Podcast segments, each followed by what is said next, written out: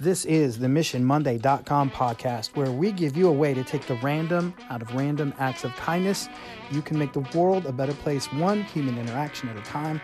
Go to MissionMonday.com to learn more about Mark and Sam and what we do and how to make it happen where you are.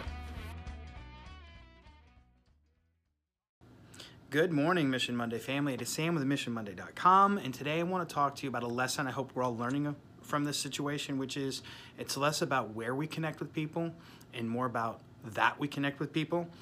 Here's what I mean. Mark and I have a book called It Happens in the Hallway. And the reason why it's called It Happens in the Hallway is we were talking about all the interactions and relationships we built with our students outside of the classroom and out in the hallways.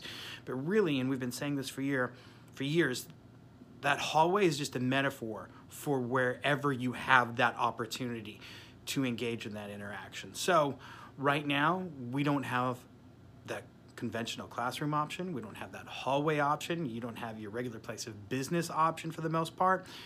It's different. Our hallway right now, it's like this device that I'm on recording this. It's our computer screens. It's all these other ways. So make sure that you still interact. It's not where you're interacting. I, am sorry we don't get that face to face. We've got other options. It's that you're interacting. I'm like, okay, today's or excuse me, this week's mission. Um, let somebody know, hey, when I do this, when I say this, when I show you this, what I'm saying is I love you. It's like our special code for saying I love you. That's like Mark and I's shoe thing.